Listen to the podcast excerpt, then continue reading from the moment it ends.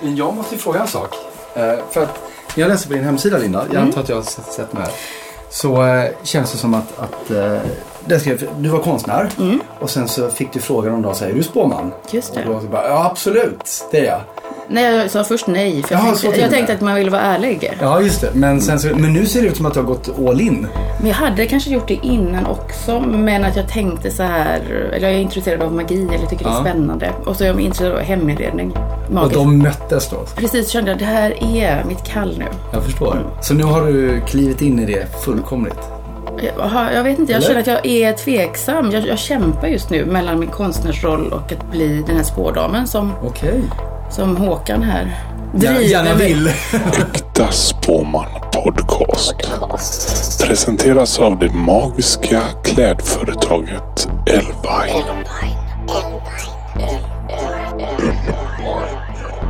Hej och välkommen till Äkta Spåman Podcast. Hej. Med våran gäst Henrik Fexelius. Nej. Nej. Nej, Fexeus. Fexeus ja, förlåt, förlåt. Vill du, ta, vill du ta om eller ska vi, Nej, alltså man får säga vad man vill. Det är ju påhittat namn. Så att det, Är det? Du kan få kalla mig Fexeus. Vad heter du egentligen? Nej, jag heter Henrik Fexeus. Men, men det är inte ett ärvt namn. Utan det är Mhm. taget från en sån lista på namn som ingen hette. Tog du det själv? Nej, jag och min eh, då blivande numera exfru tog det när vi skulle gifta oss. För vi gillade inte mitt efternamn och vi gillade inte hennes. Okej, men nu när du gifte om dig så... Eh, jag, kommer få, jag har inte gift om mig. Nej, men du kanske kommer göra det? Ja, jag kommer faktiskt att gifta om mig ganska nyligen. Då Och tar ni ett helt nytt namn. nytt beslut. Nej, det gör jag inte. Jag kommer heta Fexeus. Men för vi hade ju en annan gäst här som hade bytt namn. Och Oj. då blev en ny människa. Var det så för dig? Mm. Ja, ehm, det blev... Eller så så här, jag tyckte nog att namnet Fexeus passade mycket mer den människan jag ville vara. Än namnet jag hade innan. Så att, eh, Det är ju ganska mystiskt namn. ja, det är det kanske. Och ett X i sig också. Ja, det är det är mystiskt. Mm. Eh, och så är det häx och lite sådär. Så att det, det passar ju det jag gör idag väldigt bra. Men jag gjorde inte de här sakerna när jag tog namnbytet. Men, eh, men jag trivs ju bättre med att vara Fexeus än vad jag trivs med att vara Bjarneskans som jag hette innan. Bjarneskans, ja. Mm. Du är en av kanske tio personer i hela mitt liv som har lyckats uttala det rätt. För, för, Ja, Det var, det var skönt att jag sa det rätt. Ja. Ja. Men, eh, nej, men det är spännande. Men jag tänker att mycket med det är att du är lite en påhittad person väl? Eh, jag vet inte ens hur jag ska tolka det. Vad menar du? Vad jag, sitter menar? jag men, ja men precis. Men, ja, men jag tänker om man liksom tänker på dig som jag tänker på dig. Ja. Så tänker jag att du också säger så här, att du kan läsa tankar eller... Jaha. Alltså, liksom, du har skapat en persona då som Ja. är liksom ganska...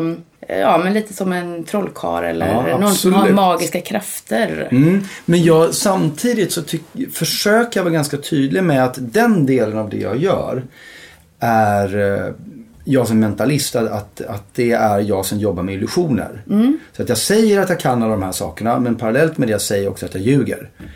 Eh, och mitt eviga dilemma är att göra det å ena sidan, att stå på scen som någon form av tanketrollkarl och sen parallellt med det faktiskt kunna vissa grejer på riktigt och skriva böcker om det och hålla föreläsningar. Och vissa som tycker att det är kul att jag är underhållare tycker att det är livsfarligt att jag samtidigt är kunnig, liksom expert. Och, och tvärtom, folk som gillar det jag skriver, de tycker det är olämpligt att jag fungerar som underhållare för det undergräver trovärdighet. Jag har inget problem med det. Tror du på tarotkort till exempel eller? Ehm, när du säger tror du på tarotkort, vad menar du då? Nej jag menar, tänker att de skulle kunna berätta något för dig som inte du vet om dig själv eftersom du vet allting? Alltså, jag, jag tror ju absolut att man kan använda en tarotlek till att eh, få inspiration till att ställa frågor om ämnen och väcka tankar om ämnen som man kanske annars inte hade gjort. Om jag tror på att det som tarotkorten visar på något sätt guidas av en osynlig hand i någon form av, av kraft som inte ser eller hör, så nej. Okej. Men jag tycker ändå att det finns någonting, en längtan kanske hos människor att, Mm. eh, ja, att det ska finnas en till dimension nästan. Så är det ju. Varför jag började med trolleri som lite, för jag höll ju på med vanlig trolleri förut som, som hobby. Så du är en trollkarl från början då? Ja, men inte professionellt. Men jag har alltid haft ett intresse. Jag har alltid trott att jag skulle hålla på med trolleri. Men det brann aldrig så mycket för det som jag behövde. Därför att det var liksom, jag älskar fortfarande att titta på det. Men för mig att, att, att trolla det blev liksom någon form av här semi-avancerad onani. Alltså, ta ett kort och kolla på mig när jag gör någonting som jag kommer tycka är mycket tuffare än vad du tycker att det är. Och så tror jag att vi ska hångla efteråt och det kommer inte hända. Eh, så, Så det var egentligen en längtan efter närhet som drev dig in i... Nej, men vad det var var faktiskt att, att just det du var inne på, att en, en önskan om att det fanns fler färger på himlen än vi såg. Att det fanns någonting mer. Och dessutom att jag kunde styra det. Därför att eh, när jag började trolla som liten så var det också parallellt med att jag var ganska socialt oslipad. Jag, hade liksom, jag, jag visste inte hur man umgicks med folk, jag åkte på stryk hela tiden. Liksom. Det var, min, min värld var lite trist. Men att kunna kontrollera den aspekten av, av världen och dessutom en aspekt som var lite inte till, tillhörde det vanliga, det, det lockade mig något oerhört. Jag tror många trollkarlar började så faktiskt. Hur blev du sen, det här med att du började forska i människors beteende då? Hur kom det in? Eller liksom... Um, alltså det var nog någonting som jag började med utan att riktigt tänka på det. Och jag tror, och det, jag menar det här, man måste vara försiktig med, med så här historisk bevisföring. Men jag tror att det faktum att jag tyckte att det var knepigt med folk när jag var liten. Att det ledde till någon så här längtan att fatta varför vi gör som vi gör. Och om jag tittar tillbaka på de saker som jag gjorde innan jag började med det jag gör nu. Så har allting handlat om att undersöka mänskligt beteende i olika aspekter. Och då för första gången efter 20 år av det här så upptäckte jag att jag hade både mycket praktisk kunskap om det och också teoretisk. Eh, och det var då jag tänkte att jag kunde kombinera det med mitt intresse för trolleri. Och bli mentalist, liksom att bli, eller som min son säger, att trolla med folks huvuden. Och så började jag med det. Och han gör det typ en kvart och så började telefonen ringa och så sa folk att jättekul, kan du nu komma och berätta för oss hur det här funkar? Och det var första gången i mitt liv som jag fattade, då var jag 33 kanske, som jag förstod att jaha, ni visste inte heller. Jag trodde att det bara var jag som inte visste hur de här grejerna funkade med andra människor. Att jag hade behövt ta reda på det. Jag trodde alla andra redan visste. Och då föddes mycket av det som jag gör nu med att skriva böcker och ut och föreläsa och så vidare. För att andra ville veta och jag visste. Eh, du har ju skrivit en bok som heter Alla får ligga. Mm. Det är något annat. Men, Nej, det är Nej. inte. Det är precis samma sak. men eh, jag tänkte det är väl lite en svensk The Game. Jag skulle vilja säga att Kan det är att en svensk som- replik, Ja, replik, på The okej. Game. The Game är en väldigt missförstådd bok. Jag tycker den är en väldigt bra bok. Ja. Jag har två ex här i bokhyllan. Men Ja. den är missförstådd på så sätt att, att eh, för det första, den börjar ju i princip med orden gör inte det här. Att Den är en liten varningstext, det missade alla. Och sen de här, eh, många av de tekniker han beskriver har man lite hårdragit i populärkulturen som att de har blivit någonting annat än det han egentligen menade. Plus att det här communityt han beskriver, de ska ragga snygga tjejer i Hollywood. Alltså det är ganska hårt klimat. Och vad jag ville göra var att jag ville, jag, jag var väldigt intresserad av det här med, med attraktion och, och fick ofta frågan så här, om, om jag gör det som står i dina böcker, får jag ligga då? Och vad ingen visste var att jag ju själv höll på att ta reda på svaret på den frågan så mycket jag bara kunde. Och sen så slutade jag vara singel. Och, och då hade jag kommit fram till en massa saker som jag upplevde att men det här fungerar. Och jag ville skriva någonting som inte var lika liksom, hårt som The Game och som också var riktat till både män och kvinnor. Och lite mer baserat på, inte så mycket ha en rolig hatt på huvudet utan mer baserat på eh, vilka vi att, att, Men du har ett väldigt människor. obagligt råd där i den boken. Det är att man ska liksom tränga sig på nästan eller liksom Nej. störa. Nej, Inte? titta, titta nu blir jag missförstådd. Nej, men det jag säger är att Jo, när, men om man är ute på ett ställe, då Exakt. kan man gå fram till någon. Ja, men det jag säger är att när du börjar prata med en annan människa så måste du förstå att du stör dem. För de står inte där och väntar på dig. Mm. Nej. Utan de gör något. Och det tror jag väldigt få människor fattar. De kliver fram och tror jag är Guds gåva till dig så du kommer nu ge mig all din uppmärksamhet. Nej, du kommer störa dem. Så att, och det måste du veta om och hantera under de tre, fyra första sekunderna. Så måste du hantera det faktum att du nu stör. För att få en chans att prata med den här människan. Så det, jag tror att det var det som... Ja, det var det jag syftade på. Men Ja. jag tänker också att eh, kvinnor tycker det är jobbigt när män kommer fram. Ja. Kanske. Ja. Absolut. Och, det- och det var det, det jag ville så här klargöra. Att Ja. du, kommer vara ett jobbigt as. Det spelar ingen roll hur trevlig du är egentligen. Men sen så säger du också att man ska ställa en fråga som man inte kan svara på kanske. Ja, öppna frågor. Öppna frågor. Ja. Mm. Är det det vi ska jobba med nu kanske? Här? Jag tänkte säga, det är, det är din expertis. Ja. Och egentligen är det ju så att, att vi behöver ligga med folk hela tiden. Och man ser det som en metafor för att ha ett, ett bra socialt umgänge. Så att alla teknikerna i den boken går ju att använda även i mer vardagliga situationer. För att skapa bra sociala miljöer. Det är bara att man stannar lite tidigare kanske. Men som tankeläsare läser du din familjs tankar? Ehm, Typ din, ja, din kommande fru? Äh, Alltså, där, så här, jag gör kanske färre misstag nu än vad jag gjorde tidigare. Jag nöjer, För att du läser tankar. jag nöjer mig med det som en lägsta nivå. Ja, men, och det är väl det jag försöker använda min, min kunskap om mänskligt beteende till. Att försöka förstå vad det är andra människor egentligen menar när de pratar med mig. Kan man inte bli lite passivt aggressiv då, om man bara går runt och känner av så här, nu känner hon så. Nu. Jo, det Nu- kan, det ja. kan man ju. Absolut. Man kan använda det som någon form av maktinstrument. Eh, Men det gynnar ju inte i det långa loppet. Det är mycket bättre att använda det till att låta dig informera hur, hur du ska förhålla dig till den här personen så att det blir så bra som möjligt för er båda. Men, har, men kan man säga att har du upplevt någonting som du skulle säga var övernaturligt som inte är förklarligt? Nej. Eftersom du känner, nej. Det har jag inte. Eller så här, det finns, visst, visst finns det saker som är oförklarliga men det behöver inte betyda att de är övernaturliga eller, eller magiska. Det betyder bara att vi inte kan härleda var det där kom ifrån.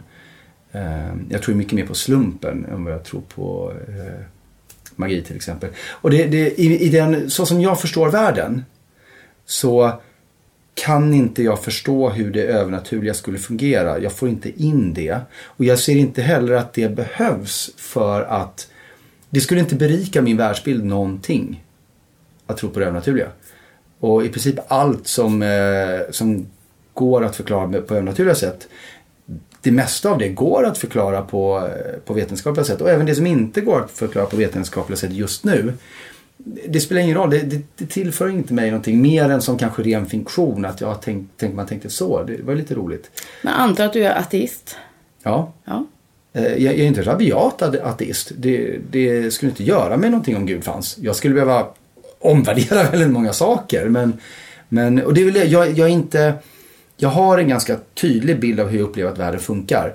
Men jag har inte så mycket investerat i den. Så det bästa jag vet, det är att få veta att nej, det var inte alls så där, det var så här.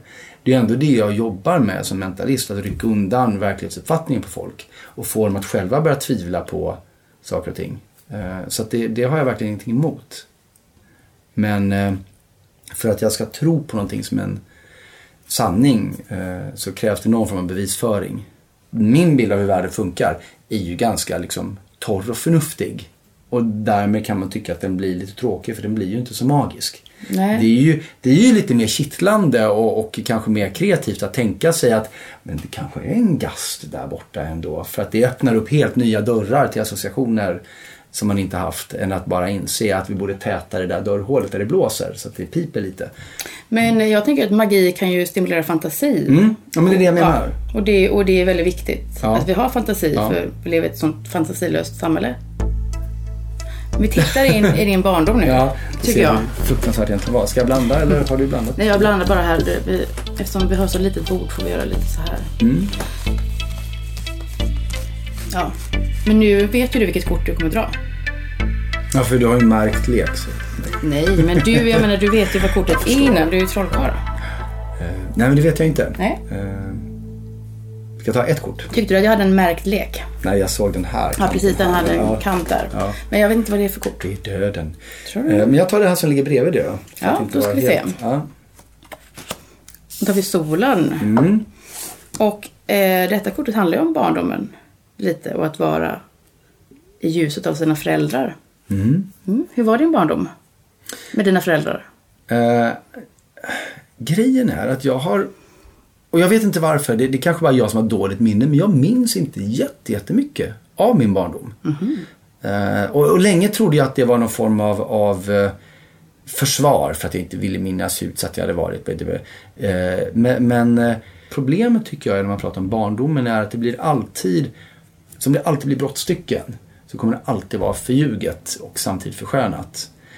Eh, jag, skrev en bok som heter Mentala superkrafter och den handlade mycket om hur man går ur negativa spiraler. Och då tog jag massa exempel från då min mobbade barndom. Och till slut så blev jag jävligt trött på den här liksom mobbade killen. Bara, Men var det bara det? Och jag, för jag hade inga positiva barndomsminnen. Och så fick, började jag tänka att man måste ha varit med om någonting kul. Och då kom jag på ett positivt. Och så kom jag på ett positivt till och sen ett till. Och till slut så hade jag med lite ansträngning lika många positiva minnen som jag hade negativa. Och vad jag insåg då var att jag har ingen aning om hur många av de här minnena som är sanna eller inte och hur många av dem som jag har förvrängt. Och hur många av dem som är helt riktiga. Förmodligen så är det en, en blandning av det. Och så är det ju när vi tittar tillbaka och tänker på vår barndom. Det mesta av det vi minns har väldigt lite eller ingen alls relation till vad som egentligen hände. Därför att vi har under så många år förvrängt i våra huvuden. Så vad jag upptäckte i det fallet var det här, jag kan ju välja vilken barndom jag har haft. Har jag varit den där sköna killen som hängde i skateboardrampen med de andra eller har jag varit den där eh, mobbade tönten som trollade på klassens timme? Ja, egentligen var en mix av båda. Eh, det här kortet kan ju också indikera att man gillar att stå i centrum. Ja, Och det gjorde väl du också? jajamän, jag var extremt extrovert. Hur, hur klarar man av att vara extrovert samtidigt som att man är mobbad? Men det var ju det som var problemet.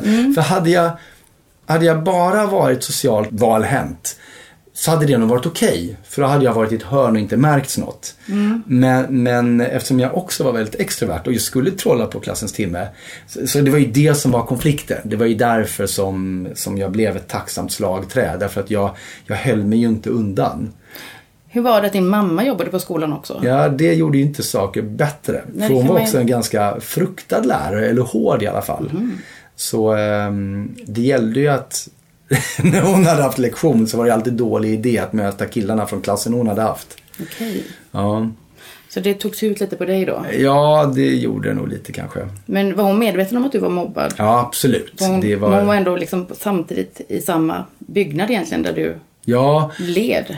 Ja, det var hon ju. Eh, Och, och det var ju också så här, men, men det var nästan vi var ju tvungna att hålla ganska vattentäta skott. För att det var ju, utmaningen var ju alltid liksom, ja, ska du springa till mamma nu? Ja, nej, det är klart jag inte ska.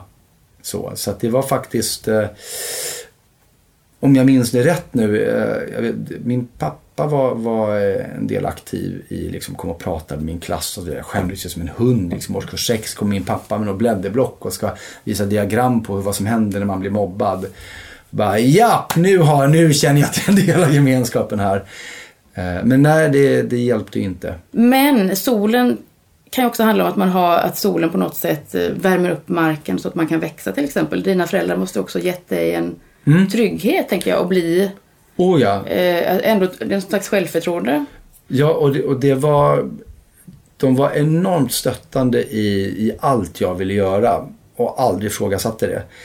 Och när jag gick i nian så visste jag inte vad jag ville bli. Ja, men, ja, man ska söka till gymnasiet och nej, nu måste man bestämma vad man ska göra i livet. Jag gillade att te- teckna. Jag hade vunnit massa teckningstävlingar. Jag tyckte det var roligt att rita. Så tänkte jag, men jag vill bli illustratör. Och då säger min pappa, och det här är nog första enda gången som jag kan minnas att han har så här försökt styra mig. Sen, men du, det låter nog bra, eh, men gå ekonomisk först. För han var ekonomichef. Eh, för då har du någonting att falla tillbaka på om det där andra sen inte funkar. Det var oerhört tråkigt sagt. Ja, Ja. det var det ju. Men eh, jag tror, jaha, och så gick jag ekonomisk och typ två veckor in på ekonomisk så träffade jag den lokala teatergruppen. Och sen för, höll jag ju bara på med dem i tre år. Och jag såg, och sen var det mycket teater och jag började regissera själv och, och, och drog igång ett band och, och småpluggade lite. Och, jag såg ju på min pappa att det här var inte vad han hade tänkt sig alls. Men, men med sammanbiten käke liksom så, så de har alltid stöttat mig. Även om jag verkligen märkt att det här är inte vad de hade hoppats att jag skulle göra. Jag har aldrig sett min pappa så stolt som när jag fick mitt första jobb och kunde säga att jag var jobbade som informatör. Och han sa yes nu ska jag berätta för Göransson som det här. för det var grannfamiljen som... Var det att, det eh, som hände direkt efter gymnasiet, att du blev informatör? Nej, nej, gud nej, nej. Så jag gjorde ju massa andra saker sen. Så det tog lång tid. Men så att, nej, de, de har alltid... Sagt, jag vill gå på clownskola. Absolut, prova det. Ska vi titta på nuet? Mm. Ta de som ligger hos dig då. Konflikt i nuet. Det är väl spännande, Henrik? Ja, det var Vem har du spännande. konflikt med? Nej, men just nu Med dig själv? upplever jag att jag är väldigt konfliktlös. Men kortet säger ju tvärtom. Ja, jag vet. Så uppenbarligen har jag fel. Ja. Ja, Vad är det du inte berättar? ja exakt. Vad är min hemlighet? Precis. Eh, Nu önskar man att man kunde läsa dina tankar. ja. Men du, den här boken som du gör, den kanske du kommer få kritik för? Eller det, det finns någonting provocerande i den? Mm, men jag har ingenting emot att få kritik så länge, så länge den är... eh, Man kan, säga, man kan säga att det här konfliktkortet är inte negativt som du ser. Det är Nej. ett gult kort. Det är ett kraftfullt kort med eld och stavar och grejer i. Mm. Ja, jag undrar de här stavarna. Skidstavar tänkte jag först. Jag vet inte varför jag tänkte det. Nej. Nej. Men de är väl lite som vapen kan man säga. Som du behöver ta fram kanske för konflikten. Vi kan ju också se det som, tänker jag, att eh, alltså en, en konflikt har ju två sidor. Och då kan vi liksom, om vi ser en dualism som en konflikt så kan vi återknyta till det vi pratade om inledningsvis, nämligen mina två sidor som alltid lever i lite så här obalans med varandra, nämligen illusionisten, mentalisten Henrik Fexeus och experten Henrik Fexeus. Eh, och det är ju en, en potentiell konflikt i balansgång som jag alltid hanterar. Som kommer nu totalt ruckas ur balans när jag plötsligt blir skönlitterär författare. Vilket ju kommer ställa till det något oerhört eventuellt för de som har svårt att sätta mig i ett fack redan nu. Eh, Så det, är, eh, det är ju faktiskt en potentiell konflikt som jag tänkt ganska mycket på. Eh, Och sen släppt. Men det här att du ska bli skönlitterär författare, Ja. är det viktigt för dig? Ja, Ja, det är det det. är en dröm. Eh, Det har alltid, jag har alltid skrivit skönlitterärt sedan jag var liten. Mm. Däremot skrev fackböcker var mest någonting jag råkade göra. Sen så var det så många som ville läsa dem så jag skrev dem igen och, och igen. Men, men, eh, men det fina med det är att det är ett sånt kärleksprojekt för mig. Så den här skönlitterära boken som kommer nu är bara den här har jag skrivit för mig och om du är lite som jag och gillar samma grejer som jag gillar så kanske du kommer tycka om den också. Är du rädd Eh, för att den inte ska säljas mycket? Nej, det är just det som är att, att det är klart jag önskar att den säljer mycket. Men jag tänker inte ens i de termerna kring den här boken. Och jag gör normalt det. Med mina andra böcker så vill jag liksom, jag pratar säljmål och liksom drar upp marknadsstrategier och liksom för att det ska sälja, hur många länder säljs det här till. Men den här boken vill jag bara att folk ska gilla den eller åtminstone förstå vad jag har vad det är jag försöker göra och så är det bra så. Eh, det är bara Ja, jag, jag, det, fin- eh, mm. Den omges inte av, av någon form av, av, eh, av en massa jättestora förhoppningar mer än att bara Det här kanske för första gången någonting som det här är faktiskt en del av mig. Ta del av, du kan ta del av en bit av mig nu om du har lust, du behöver inte. Men får. Den riktiga Henrik. Ja, ja, eller en till del av kanske. En tredje person. En tredje person. Den, ja. Vad, vad jag skulle tycka var tråkigt var om folk inte gillade den. Det är värre än om den inte säljer. Mm, så dåliga recensioner. Jag kommer inte få recensioner, faller recensioner. Men, men om jag faktiskt inte har för det, och det är jag lite orolig för det, för ingen har ju läst den. Den kanske, den kanske inte är bra. Jag vet ju inte. Jag har, ingen, jag har inte skrivit skönlitterärt. Jag är liksom ingen, jag brukar normalt vara extremt noga med att ha eh, jag brukar säga att jag drivs av en, en total övertro på min egen förmåga i kombination med en väldigt hög liksom, eh, reality check. Och i det här projektet har jag ingen sån, jag kan inte mäta det mot någonting. Jag vet inte om det är bra eller inte. Jag hoppas att det är det. Jag tänkte att de vill väl inte ge ut en bok som är dålig. Men jag vet inte. Det ges ju ut böcker som är dåliga. Men då tror jag det här kortet konflikt handlar om att du ifrågasätter allting.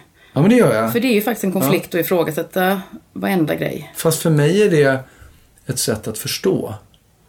Och jag vet att det kan driva folk till vansinne med det om de säger någonting och säger men hur menar du nu? Och då tror folk att jag vill provocera dem. Och det vill jag inte. Jag är bara genuint nyfiken på att förstå men hur menar du? För jag, jag hänger inte med i det, ditt resonemang. Men det är, det är väldigt viktigt för mig att, att förstå sammanhang. Att saker och ting inte bara är fragmentariska. Förstår du detta sammanhanget nu? Vad gör du här tänker du? Nej. det, det, vet du vad? Jag tyckte att jag förstod det här sammanhanget i samma sekund som jag klev innanför dörren. Så var det väldigt, väldigt tydligt. Ja, vad bra. Ja. Kände du dig trygg då? Fullkomligt. Ja, vad bra. Men då är du konfliktdriven helt enkelt. Nej, Du jag bråkar dig fram i liksom... i- Nej, jag tycker att jag är konflikträdd. Alltså? eller, nej, eller så här. Jag försöker hitta verktyg som gör att jag inte behöver hamna i konflikt. Ja. Det är vad jag försöker göra. För min idé är att om du och jag fattar varandra väldigt, väldigt bra och vi också respekterar varandra och är trygga med varandra. Eh, så kommer väldigt mycket av det som hade kunnat bli konflikter kommer inte bli det. För vi har löst dem innan. För konflikter baserar sig ju väldigt ofta på missförstånd. Eller så tror man att vi vill två saker som står eh, emot varandra. Men man har glömt att titta på att ofta är det så att när vi vill någonting så är det ett medel för att fylla ett behov. Om man backar från det och säger, men vilket behov fyller du med det här? Jaha, men det är det du, då kan vi mötas. Det går oftast att komma runt det som skulle kunna vara en konflikt och det är jag intresserad av. För konflikter är inte produktiva. Då säger vi i nuet, du gillar inte konflikt. Mm. Nej. Har detta kortet sagt nu. Mm. precis. Det, var det, det var det enda det Det var menade. det det sa. Ja. Vi var tvungna att gå runt detta ganska långt, mycket. Ja, men vi hamnade dit. Eh, och det är ett positivt kort. För du vill, du vill göra konflikt till något som inte finns. Ja, det kommer ju alltid finnas ändå. Så att eh, ju mer vi kan Det är lite som en sån här eh, Jehovas vittne, vad heter det, tidning du vet. Man får där det är lejon som lever med människor. Och, Nej, gud vad hemskt! Åh, ja, men vad- lite så känns det ju. Känns jag som vakttornet? Är det det du säger? Nej, alltså, din, det du sa nu, att du liksom, bara vi förstår varandra så blir det ingen konflikt. Nej. Där kan vi leva i harmoni. Men vi kommer aldrig leva i harmoni ändå. För vi kommer ha olika åsikter och kommer vi, vi kommer vara sura och vi kommer ha dåliga dagar. Och eftersom allt det ändå finns, så ju mer verktyg vi har för att rensa bort onödiga konflikter, desto bättre. För vi kommer ändå gå i clinch med varandra. Tänker Onödiga, onödiga konflikter. Ja. Och Det ska vi inte ha. Nej. Ska vi tråkigt. titta in i framtiden? Vågar vi det?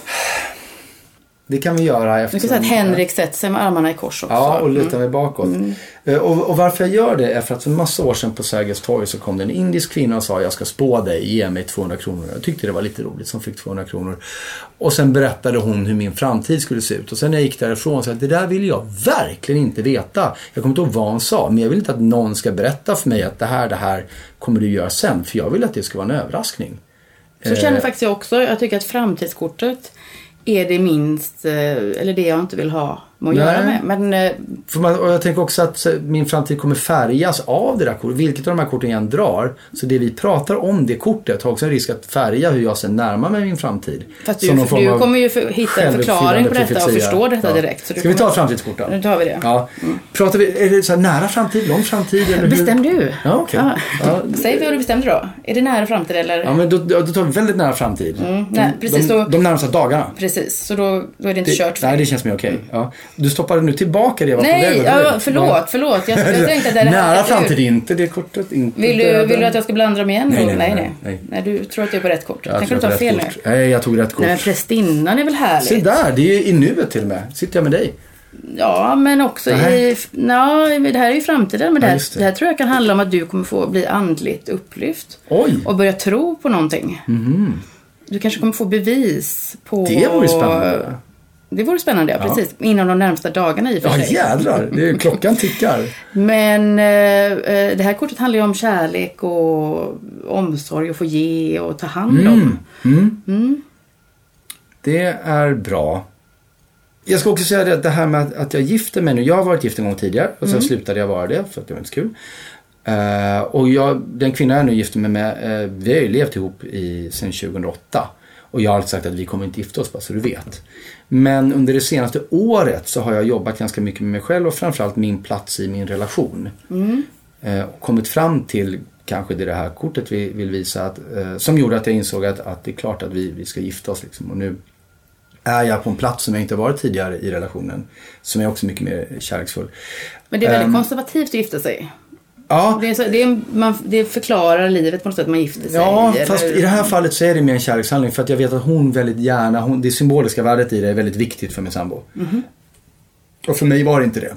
Eh, Men, eh, och då började jag med varför inte. Varför är jag så nästan så här panisk att jag inte vill gifta mig igen? Vad är det som ligger bakom där? Men jag tänker friheten. Det var, friheten verkar viktig för dig. Och Ja, att kunna röra dig mellan olika världar då. Ja, men det är den. Eh, Jag, jag har alltid, ända, sedan jag slutade gymnasiet, drivits av att göra det jag vill göra. Eh, jag kan aldrig kunnat ha liksom ett riktigt jobb dit man går. var- Jag har haft några gånger det har inte funkat så bra för mig. Eh, det är jätteviktigt för mig att, att vara i kontroll över min tillvaro så pass att, att jag kan fylla den med det jag vill fylla den med just då. Ehm, men jag ser inte att det ligger i konflikt med att jag ska gifta mig eller... eller... Vi måste ju ha konflikt i programmet. Ja, men vi har ju redan Ja, haft men vi är det. ju här, men vi vill ha mer konflikt. Alltså mer konflikt, ja. Jag vill komma åt mörkret i dig Henrik. Som du försöker, du försöker sp- springa undan hela tiden från det här mörkret. du inte bara Nej. det? Det ska ju komma av sig själv. Jag förstår. Mm. Ja, ehm, nej, men, jag, ja, men då så. Jag, Men- alltså på, ja. Ja, men i framtiden här, du kommer Mm. insikt i alla fall de närmaste dagarna. Det kanske rör något som gäller ditt äktenskap. Men eh, det här kortet, prästinnan, handlar ju också om att stå på en scen eller prata inför människor, att eh, vägleda människor. Mm. Är det också något som du kommer fortsätta med? Ja, och jag har en lite sådär ambivalent hållning till det. Därför att det jag egentligen vill göra är det här. Titta här, det här, här finns fantastisk information eller kunskap som jag har tagit reda på. Eh, ta gärna del av den, du kanske gillar den också. Det kan jag vara bekväm i. Men eh, vad jag inte räknade med var att med det kom det också de här, Hej, eh, du är min guru. Jag har gjort allt som står i dina böcker. Det har förändrat mitt liv. Det är fantastiskt. Eller, eller jag läste Alla får ligga. Eh, nu har jag en kille hemma här. Vad gör jag nu? Plötsligt ett ansvar att jag förändrar andra människors liv. Och det det var inte min avsikt, det är inte därför jag gör det här. Det är otroligt smickrande men det är också väldigt, väldigt läskigt. Mm. Eh, att få den rollen. Och jag försöker, jo men jag inte, de har gett mig den. Men, men det är ändå liksom, jag känner mig, så det är det som vägleda. Eh, jag kommer nog aldrig ta på mig den rollen att nu ska jag hjälpa dig att förändra ditt. Alltså så den här tydliga guiden, jag vill att du gör det själv. Jag, kan, jag vill ge dig några verktyg och instrument. Men, Men du måste ta säger ju ansvar. här nu att det här kanske är jag får så... ju den rollen. Jag Jo precis, men att du kanske ska liksom ta den rollen Ja, då. kanske ska bli lite mer modig i det då. Mm, precis, våga vara hjälpsam. Jag kommer ju göra en bok faktiskt, det kommer en bok i höst som handlar om, eh, som kanske är det mesta åt det hållet som jag någonsin har gjort. Vad heter den då? Den heter Fingertoppskänsla. Ja. Och som han, för grejen är att vi, eh, som jag var inne på innan, för lycka krävs liksom så bra relationer, därmed goda sociala verktyg och all forskning visar att vi är vi har aldrig varit, vi har aldrig missförstått varandra så mycket som vi gör nu. Vi har mindre empatisk förmåga än vad vi hade för bara några år sedan. Den krymper för varje år så blir vi mindre och mindre empatiska.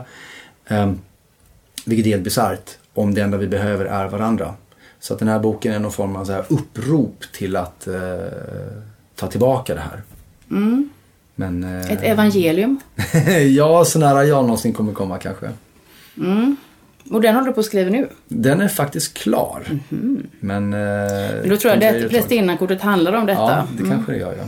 Du kommer få prata jättemycket om hur, hur människor ska sluta titta i sina mobiltelefoner när de är med sina barn. Det är exakt Precis det. Mm, mm. Där läste jag dina tankar. Ja, Mm. du ser. Jag skulle vilja avsluta med det här kortet och säga att jag tror det handlar om att du ska hitta den roll som väntar på dig och våga klä dig i denna tillhörande dräkt. Mm, det ska jag göra. Med glädje. Med glädje, ja, precis. Och det här handlar ju faktiskt lite om att vara lite mer spirituell. Och sluta vara så pragmatisk och eh, söka förklaringsmodeller. Ja. Mm. Jag kan ju försöka, men jag kan inte garantera något. Öppna dig. Jag är Öppna det tredje jätteöppen. ögat. Jag är jätteöppen, men det finns ju ingenting där. Nu, får du, nu får du dra ett kraftkort också. Innan. Från din egen lek. Från min egen Roligt. lek som vi har här. Ska jag visa det för dig? Ja, Ja. tycker jag. Narren. Ha! Ja. Det är ju ett roligt kort. Ja. Narren är ju en, en ung människa. En ung man. Vilse på olika vägar och söker olika svar.